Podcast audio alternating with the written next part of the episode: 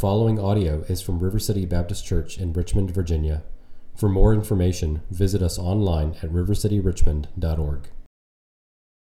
Dear friends, let us love one another, for love comes from God. Everyone who loves has been born of God and knows God. Whoever does not love does not know God, because God is love. This is how God showed his love among us. He sent his one and only Son into the world that we might live through him. This is love. Not that we loved God, but that he loved us and sent his Son as an atoning sacrifice for our sins. Dear friends, since God so loved us, we also ought to love one another. No one has ever seen God. But if we love one another, God lives in us, and his love is made complete in us. Everybody loves love, in a way. At least we think we do. We could, I bet you and I could name dozens, if not hundreds, of romance movies and love songs. A little test. I'm going to say the artist, and I want somebody to say the lyrics that immediately come to mind. Usually reverse of what we do, right? Okay. Lenny Kravitz. Anybody? Well, there is American Woman. That's not what I have in mind. Look at the title of the sermon. You've got to let love rule, right? Okay, here's an easier one. Easier one Beatles. All you need is love. Okay, I went easy on you. Little harder. 80s music fan. Steve Winwood. Higher love. Higher love, there we go. Bring me a higher love. Right? Okay. Johnny Cash. There we go. love is a burning ring, uh, thing, and it makes a fire of ring. Right. And of course, maybe some of the most profound lyrics of our day. Haddaway. Anybody? What is love? Baby, don't hurt me. Don't hurt me. No more. What does that mean? I don't know. we know love is popular. We know love is enticing. We devote a holiday to it, right? And our kids give these little stale heart shaped candies to one another. You can probably taste it in your mouth right now as you're thinking about it those little things. A phrase, however, that's become popular these days that I think is worth thinking on is that phrase, love is love. What does that mean? I, I trust you've heard it. it. It struck me because it's grammatically very similar to another famous Christian phrase, God is love. But it doesn't say that God is love. It says, love is love. It's very close. What does it mean? Well, t- typically, when people use that phrase, love is love, they mean, you kind of know what love means, don't you? I mean, isn't it evident what love means? It's kind of like saying, well, right is right, or, or, or truth is truth. When you, get, when you have a subject and a predicate, love is love, it just means we all here know what it means. But also, another way of saying it is to say, love is kind of what you want it to be. Love is something inside of you, so look inside of you. If you feel it and you know it, that's love. We get to define love. Love is love. So, do you, do you feel it? Do you know it? Well, then it's love. And that's all we need to have to say about it. Who are you to stand in judgment of me and what I understand, I know to be loving, right? In that sense, it's interesting, isn't it? Love is something that our culture, because we all know it's good, and in some, in some sense unquestionable, love is what we use to justify a moral agenda. I mean, have you ever heard somebody say, well, well if two people really love each other, well, then whatever, whatever comes from that is good. That, that's the point of saying that, right? Or if somebody says, well, if God is really loving, surely he wouldn't. Notice what's going on there. My view of love is saying what God would or wouldn't do. Or, Mom and Dad, if you love me, you would let me. Right? Love is what we use to justify. But what's going on if our only view of love is love is love, love is something inside of you? Well, then we're using this phrase to kind of justify what we want, aren't we? Isn't that the risk? Isn't that the danger there? It's worth asking ourselves whether or not love really is entirely in the eye of the beholder. And do we get to define it by looking inside, or is it possible, in fact, that love is not something from inside, though we can experience it inside? Is it not possible love is some from, from the outside? Uh, what if there really is something outside of us that is perfect and beautiful and eternal. And that's what love is. So if that's the case, but I'm defining love as something that's just, I'm going to look in me, I'm going to discover me, I'm going to define me, I'm going to express me. That's what love is. If, if that's what I'm doing, but love really is something outside of us and beautiful and eternal and perfect forever, well, that's what I want. I don't want to miss out on that. Here's the danger. What, what if what I call love, you call hate? Or what you call love, I call hate? Well, because, you know, love is love. It's, it's, it's what's inside of me, it's what I think. Well, then what is love then? Again, isn't it whatever we want? And it couldn't it be that we miss the most beautiful, most perfect, most eternal thing that's in the universe, beyond the universe, created the universe.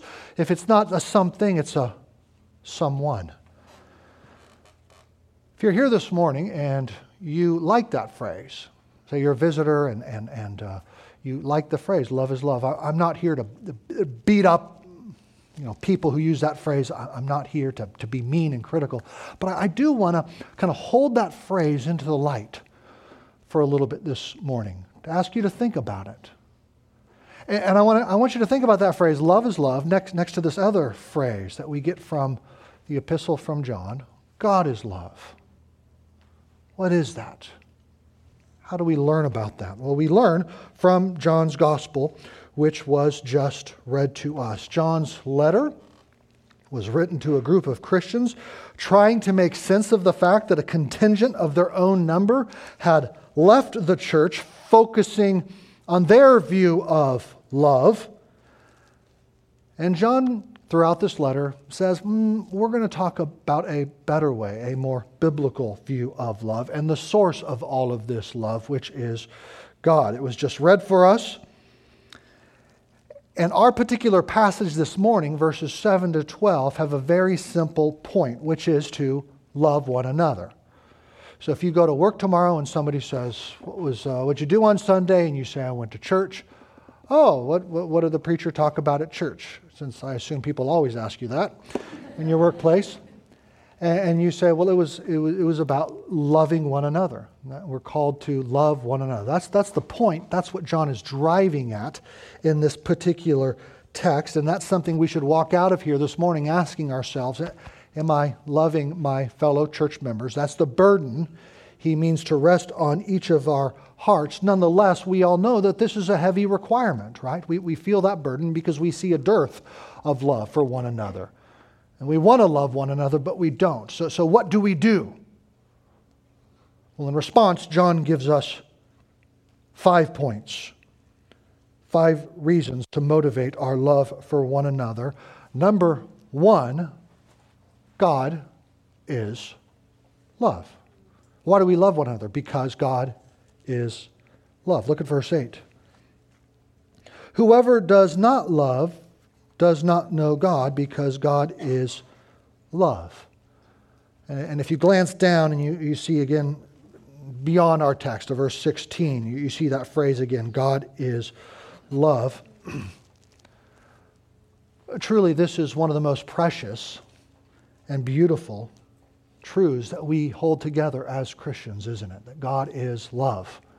Even this morning, thinking about coming before you and talking about this phrase, God is love, I was praying beforehand in the room over there, just like, Lord, who am I to come before your people and talk about you are love? What a, what a glorious center of the universe truth this is, isn't it? Uh, in, in other words, friends, Christianity places this bedrock foundational truth at the very center of all existence, at the very center of our lives. God is love. Whatever God is, He is love. Whatever love is, it begins with God. The one who designed comets and acorns, the one who sustains our souls and our body, holds them together, the one who knows every single one of our days before they came to be, he is love. We need, we need to think carefully about this for a second. So when John says God is love, he's not saying, okay, there's this, this thing out there that's love, and God he measures up to that. As if the dictionary writers were sitting around thinking, okay, what is love? Okay, this is love. And then we all look at God and say, okay, God, well, you know, you seem to be that.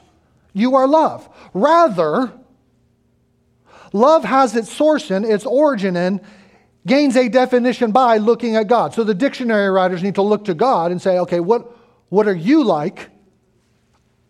Okay, that is love. God is love means love starts with God. It is a personal quality of God, it is the very nature of God. When the world is saying, well, love is love, friends, it's super important that you understand this because it means God's own character and nature and everything about Him give us the definition and the standard of L O V E.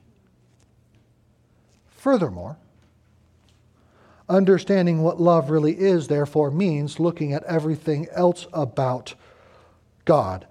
We need to look at God's holiness, and God's righteousness, and His goodness, and so forth. His, his righteousness shapes His love, and His love is righteous. His holiness defines his love, and his love is holy. His goodness defines his love, and his love is good because he is love. So, what is he like? What is his love like? I need to look at everything about God to understand what his love is like, right? We cannot understand God's love without understanding, finally, everything else about God as I say, we, we love love in our culture. We, we have all of these songs, we have all of these movies that we devote to it. We think we love love, but remember what I just said love is not something independent of God. It is a personal quality characteristic of God, which is to say, anything called love that does not have its source in God or is against God is finally not love. People might say they love love, but if they reject God, it's not finally love that they love. It's something else, something manufactured.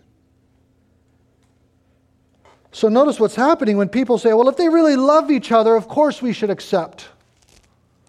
Or if God is really loving, then surely He would. What's going on there? Well, people are no longer interested in the God who is love. Rather, they are interested in making love God, or rather, their views of love. They have taken their views of love and they have dressed it in a glorious costume, God, so that it justifies what they want. Uh, do, you, do you see how this is going on? We find ourselves confronted by an idol hidden in an utterly convincing costume, uh, an angel of light, even. Yet, what is this wonderful, simple subject, state of being, verb, predicate? God is love. What is it saying? It is saying love is essential. Love is characteristic of God. Love is definitional of God. It is saying that God is love like oceans are wet and suns are hot. His goodness is loving, His holiness is loving, His judgments are loving, His discipline is loving. His soft bits and His hard bits are loving. His decision to answer your prayer the way you asked it is loving. But his decision to answer your prayer in a way you didn't ask it or want it is also loving. His decision to let you receive that in good thing or endure that really difficult thing is loving. All his plans are loving. His affections and motions, his purposes and persons are loving. Father, Son, and Spirit abide together from eternity past into eternity future forever as love. In fact, that last thing is worth thinking about just a second longer. The fact that his love is a property of his triune nature. Think about a monistic, meaning one person God like Allah. Now, the Quran calls Allah loving, says he loves creation.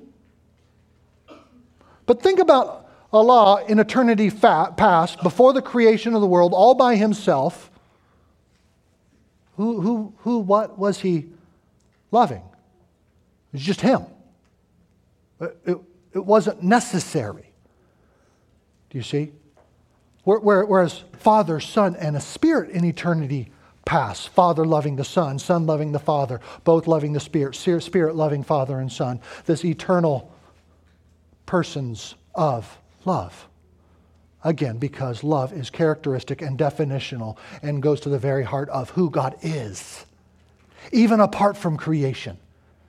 And so the decision to create and the decision to redeem, all of these things too, then, are love. Because God is love.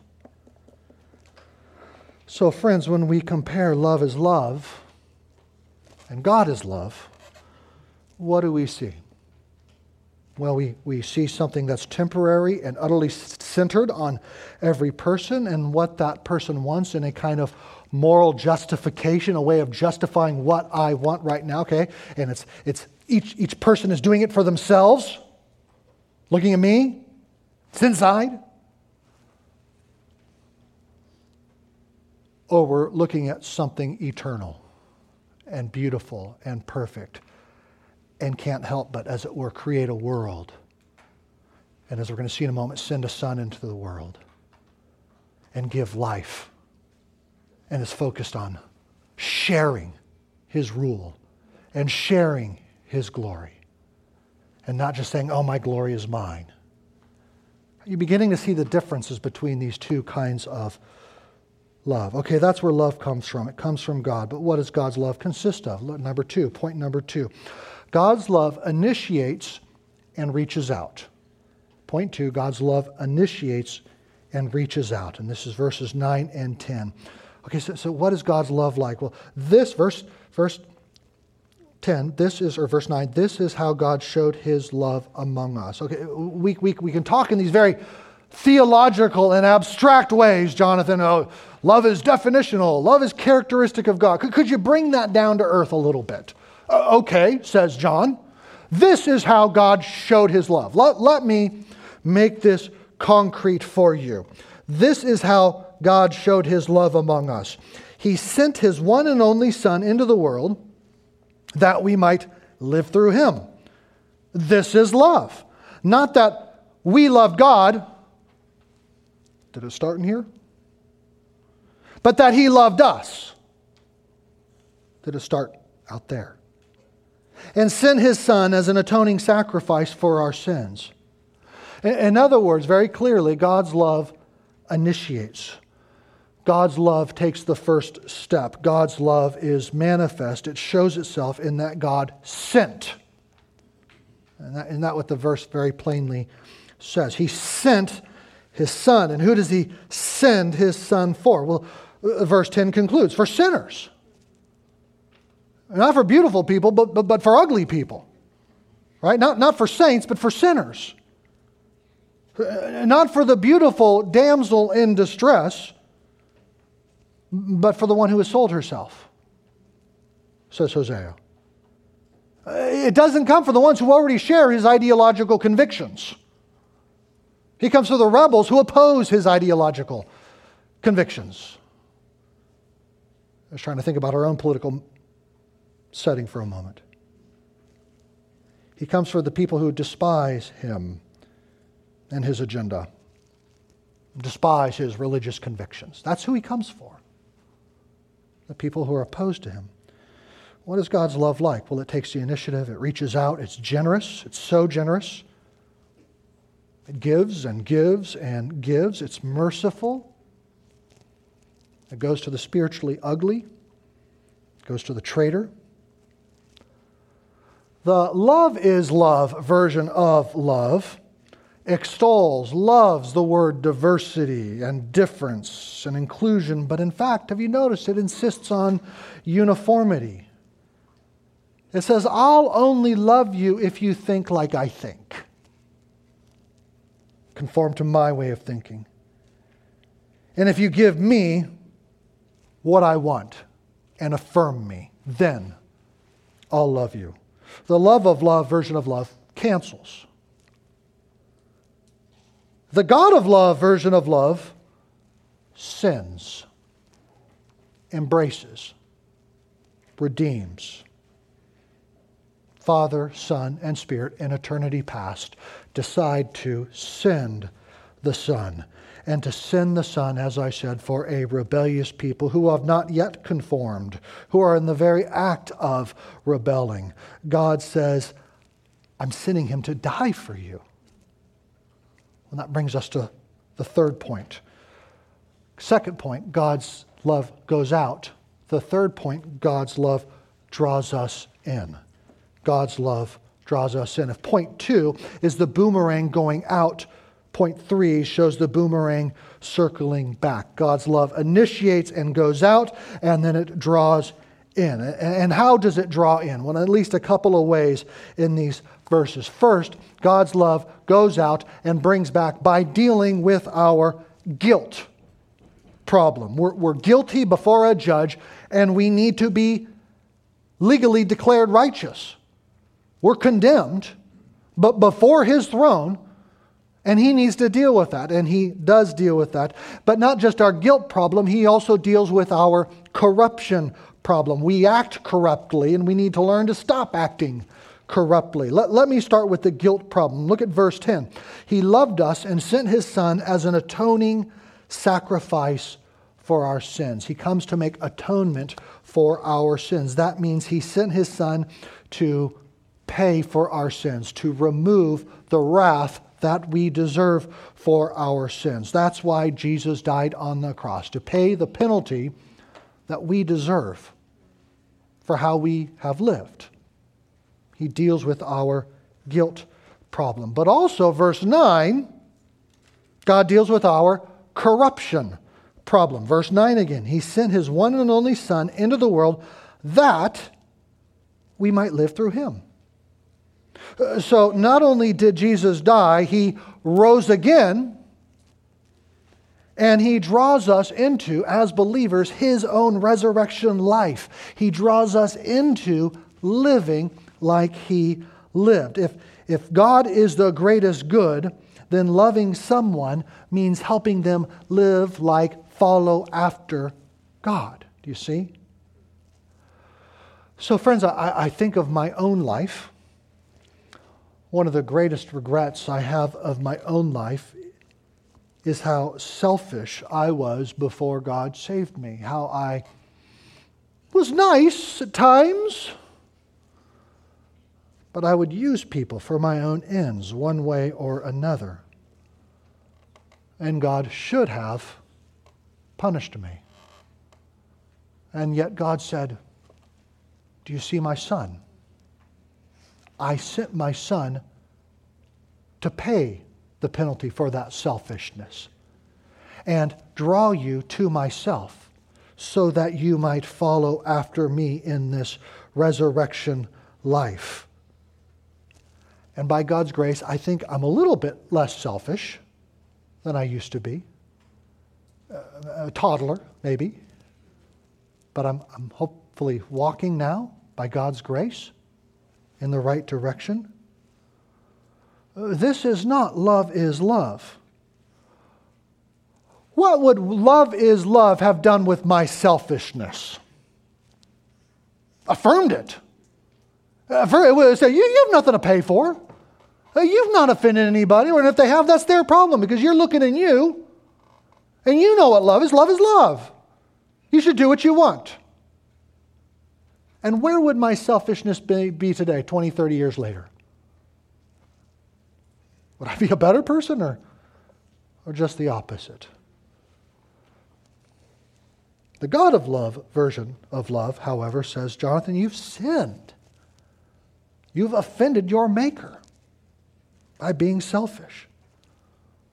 But I'll forgive you and love to you and come to you and draw you to myself so that you might follow after me and begin to put to death that selfishness.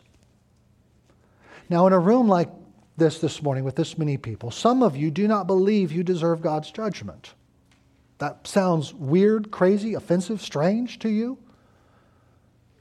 Some of you know that you do deserve God's judgment. I remember talking to a friend of mine. He and his wife were married, they had several children, and yet before they were married, they had had an abortion. And he still struggled with that fact 20 years later. The fact that he and his now wife had done that. What did I say to him? I said, Well, friend, yes, that, that sin is as bad as you think. I have no interest in downplaying the awfulness of that sin. A child was entrusted to you. And what did you do? That is terrible. But do you think it's even more terrible than God's love is loving? Do you not realize that God's love outstretches the terribleness of that sin? Do you, do you think His love is that small and powerless? Don't you realize it goes infinitely further than the terribleness of your sin and it wraps it up and vanquishes it and throws it away? It cancels it. That's who loves you, my brother. I was able to say to him. I would say to all of us. Friend, don't, don't, don't shy away from saying, I deserve God's judgment. It's only when you begin to realize who you are and confess what you truly are that you can begin to realize how much greater God's love is, how much more infinite. It, it goes out, it vanquishes, it draws us in. I'm going to deal with your guilt problem. I'm going to deal with your corruption problem. To love someone is to want their good. If you want a definition of love, a dictionary, to love someone is to want their good. But not just any good, it's, it's the good that is God, because God is the greatest good, right? And for God to deal with our guilt problem and our corruption problem and to draw him to him, us to himself and to teach us to be like him is indeed the greatest good and the most loving thing we can give and point to with anybody. Uh, uh, did you follow the logic there? If I love you, I want your good. Well, what's the greatest good? Well, the greatest good is God. I want you, therefore, to know God. So, how can I help you to know God, become like God, follow after God? Because that will be the greatest good, and therefore that which is most loving to you. Friends, if you're here this morning and you don't know Jesus Christ as your Lord and Savior, you should know that this church understands that the best way it can love you is not to affirm all the things that you're feeling inside. It's to point you to this greatest good. It is to point you to this God who is eternally loving. Even if that means sometimes they say things that you find awkward, weird, offensive. But, but, but, they, but they found not just what love is, but who love is. And so they invite you to know him by repenting of your sins and putting your trust in him.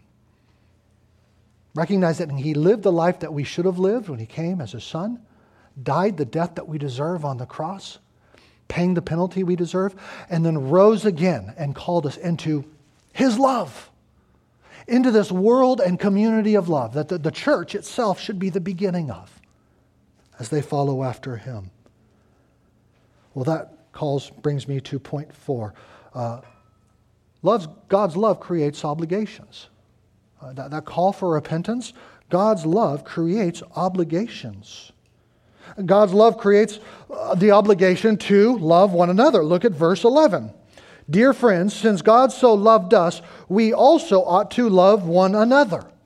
Uh, do you see? Okay, so if God is love, we, we need to love one another. That, that's what it's. And if He saved us and if He's made us His, we have to love one another. Now, the love of love version of love wants to free us from all obligations and commandments. The only obligation, if there is one, is to look inward and be true to yourself. And in so doing, what you have finally is this, this tiny little universe that goes no further than what I, what I find inside of me. It's even kind of a black hole, you might say. It sucks everything in the universe to being true to the standard of who am I? Who is me? You would love me, you need to conform to that. It, just sucks it all in. Small universe. The God is love version of love, on the other hand, friends, I would say to you, creates a ever growing, ever expanding universe. And it does this by creating a world of obligations to conform ourselves to God's love and righteousness. If His love is eternal, if it's infinite,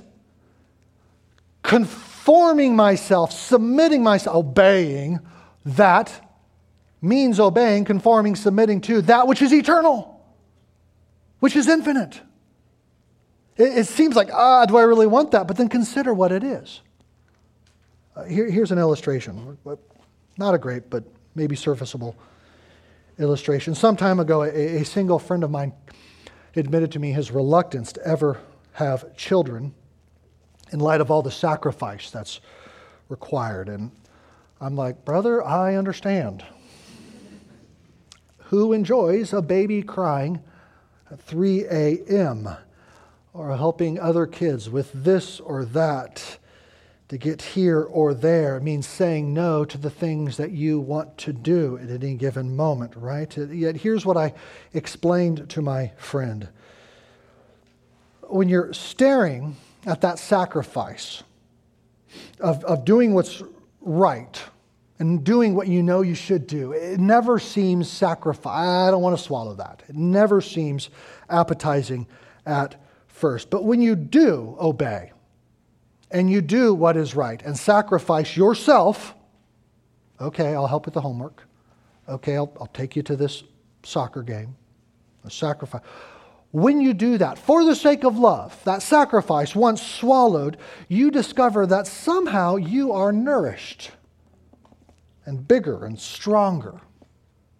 It's like you climb to the top of the hill. It's a rugged hill. It's hard. Oh, I'm sweating. But you get to the top and you look over and you see a, a beautiful green valley of, of life and nourishment and planting crops. So, so, no, I don't like waking up at 3 a.m. I don't like saying no to opportunities at work that I would like to pursue. But you know what? It's strange. Several decades in now, I, I realize I'm not the man I once was. I'm not the single Jonathan that once was. The value of my children and watching their personalities blossom and grow offers a much profounder joy than a night of sleep or an opportunity at work. My, my heart has actually begun to weigh things differently now. The sacrifices and the obligations somehow changed me, somehow expanded me. Life is less two dimensional, more three dimensional. thanks to my four daughters, the sacrifices of loving them, I live in a much bigger universe than the single version of myself ever. Biblical love, in other words, requires us to move out from ourselves. It calls us to draw towards someone who is different. It calls us to forget ourselves temporarily and discover ourselves more deeply. For instance, I am not a woman, and I will never understand fully what it means to be a woman. Yet God requires me to try with this command live with your wife in an understanding way. And so my mind must reach and stretch and lead forward in the attempt. I am forced out of myself. My natural selfishness and narcissism is left behind as I'm trying to live with her in an understanding way. What is it like to be in her shoes? And this requires an act of self denial in the beginning, to which tempts me to self pity. Oh, ah, I don't want to do that. Why can't she just understand me? It always looks painful beforehand, but ultimately I acquire a much larger identity, a much bigger world. I trust married spouses in here know something of that. A love of love, love is love ver- version of love, on the other hand, shines that shines the spotlight exclusively on the self can't help but curve inward on itself. Now, for the parents in the room meditating on this text yesterday morning, it, it occurred to me that by God's grace, it's relatively easy for me to understand this idea or to, to feel like I, I get the fact that God is love. That's, that's never been a struggle for me personally. Why is that? Well, I think because I had parents and other people in my life who did, by God's grace, such a good job of loving me and showing me favor and showing me affection. I, I grew up inside of that kind of incubator of deeply loving parents. And what a difference I feel like that has made. Now, that didn't do away with my selfishness, as I told you. But it did help me think oh, yeah, God is loving, God is affectionate, God shows favor because of what they did. E- even in discipline, when my parents disciplined me, there was never any doubt in my mind that it was for love's sake. And so when I see a text that says something like, the Lord disciplines the son he loves and chastises every son whom he receives, it's not a struggle for me because praise God, the good gift of my parents. So, parents, I'm saying to you, love your children. And loving your children doesn't just mean loving them, it means working to make them feel loved, to know that they are loved. It means spending time with them and enjoying spending time with them so they know you enjoy spending time with us. My dad likes to spend time with me. Do you see how that affirms and loves for us as parents? I don't do that perfectly. I fail in that. But I do aspire to that. I think we all need to do that in our homes. And then also, He's given us, all of us in creation, this little picture of parental love, but then we take that and then we, we apply it, don't we, to our life together in a church. Is it easy to love your fellow church members? Not always. What, what if she said she was going to come to nursery on time and she keeps showing up late every week? Duh. And can you believe what those elders did? What were they thinking in that decision? Can you forgive them? Can you love them? Even as you've been loved. Can you forgive her for showing up late for every week for nursery? Do you know what he said about me behind my back? Okay. Can you forgive him? Can you love him? Because God is love?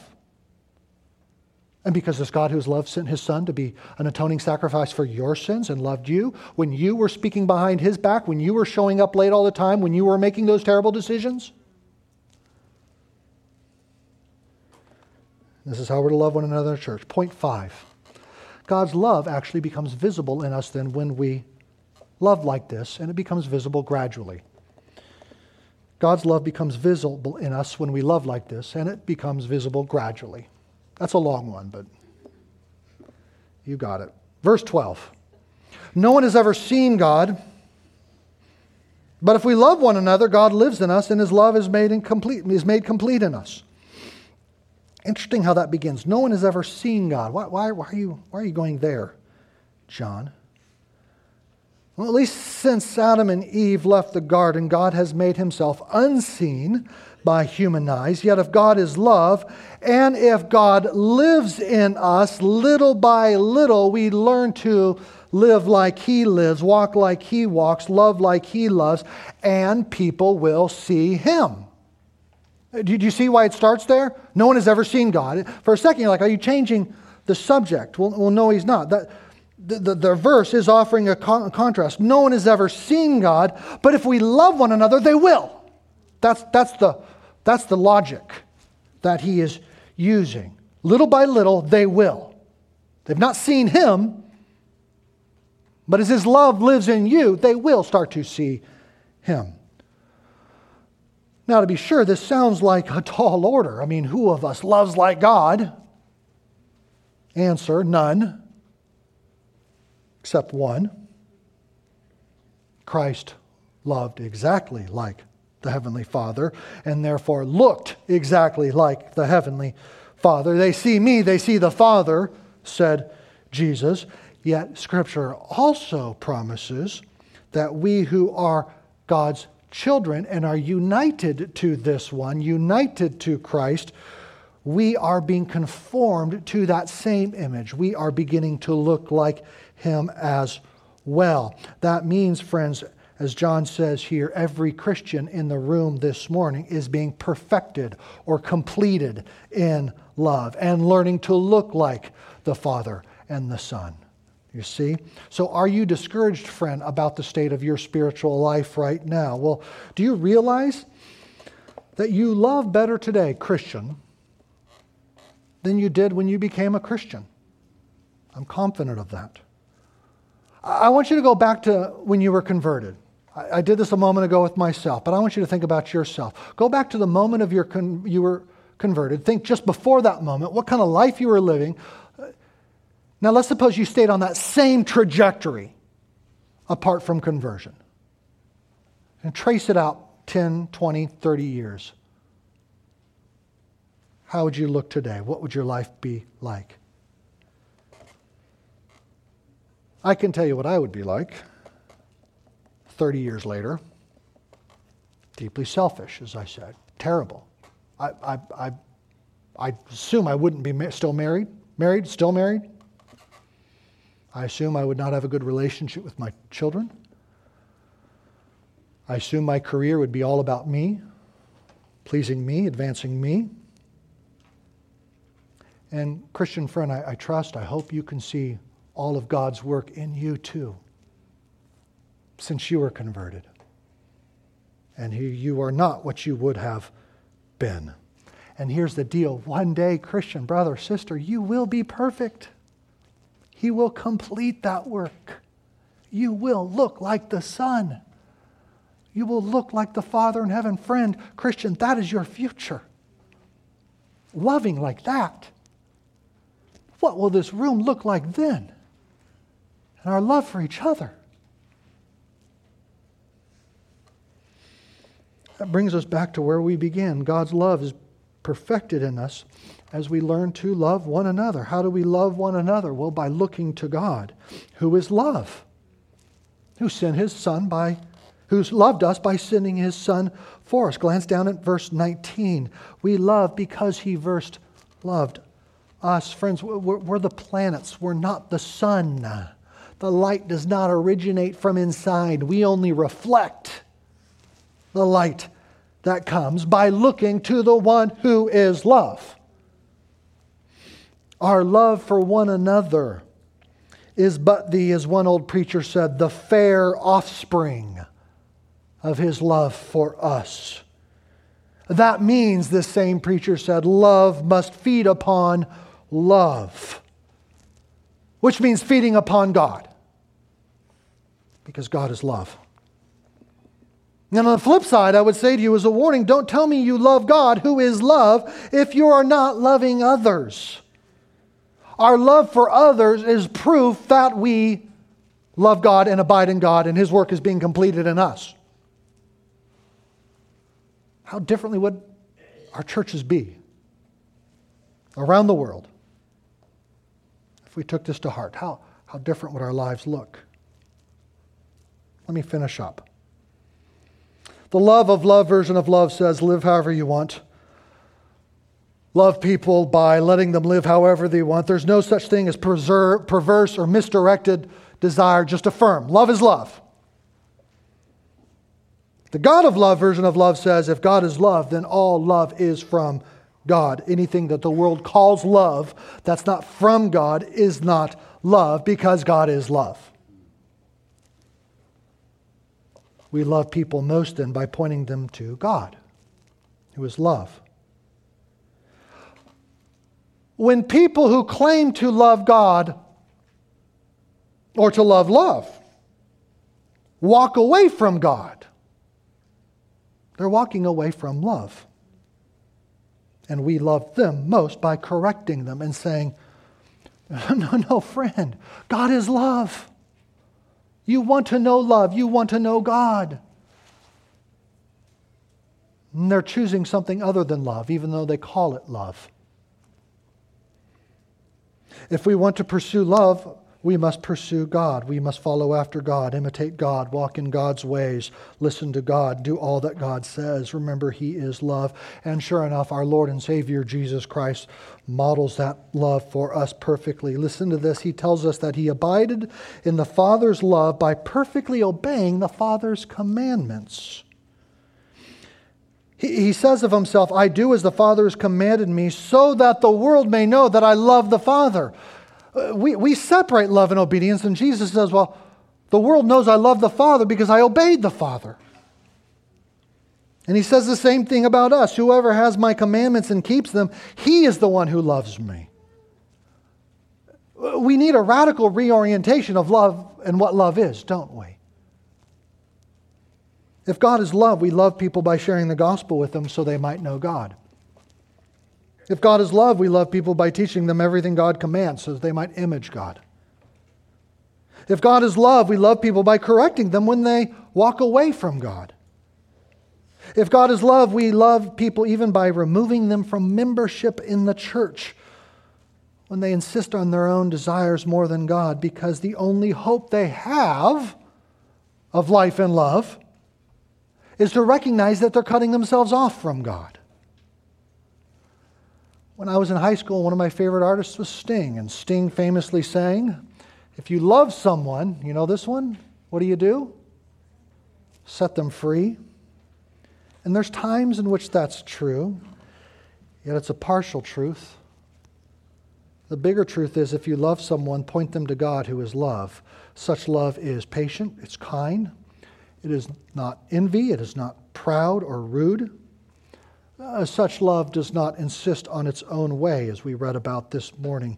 Uh, such love, we read this morning, does not delight in evil, but rejoices in the truth. It rejoices in the truth, says John in his second letter. It, it bears all things, believes all things, hopes all things, endures all things. It lays down its life for its friends, said Jesus. Indeed, this is how God loved us, and if you're His, this is how He has loved you. And if you're his friends, what does he have in store for you? Or as Jonathan Edwards put it, he has a world of love in store for you. Anything you'd want more than that? A world of love, perfect love, eternal love? Christian, you've begun to taste that. That's yours. And there's only more in store. I pray that He would keep us fast until that day. Let's pray.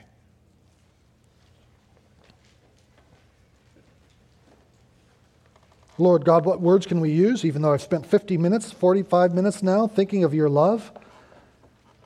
And have I even begun to express, explain, articulate what you and your love is like? Lord, only by reading the words of this book have I gotten close. Your love is unimaginable. Your love is beyond reckoning. Your love is so good. And yet you have shown it to us. You have made it manifest to us in the person and work of Jesus Christ for our sakes. And so we give you thanks and praise. Help us to love one another, even as you have loved us. In Christ's name, amen.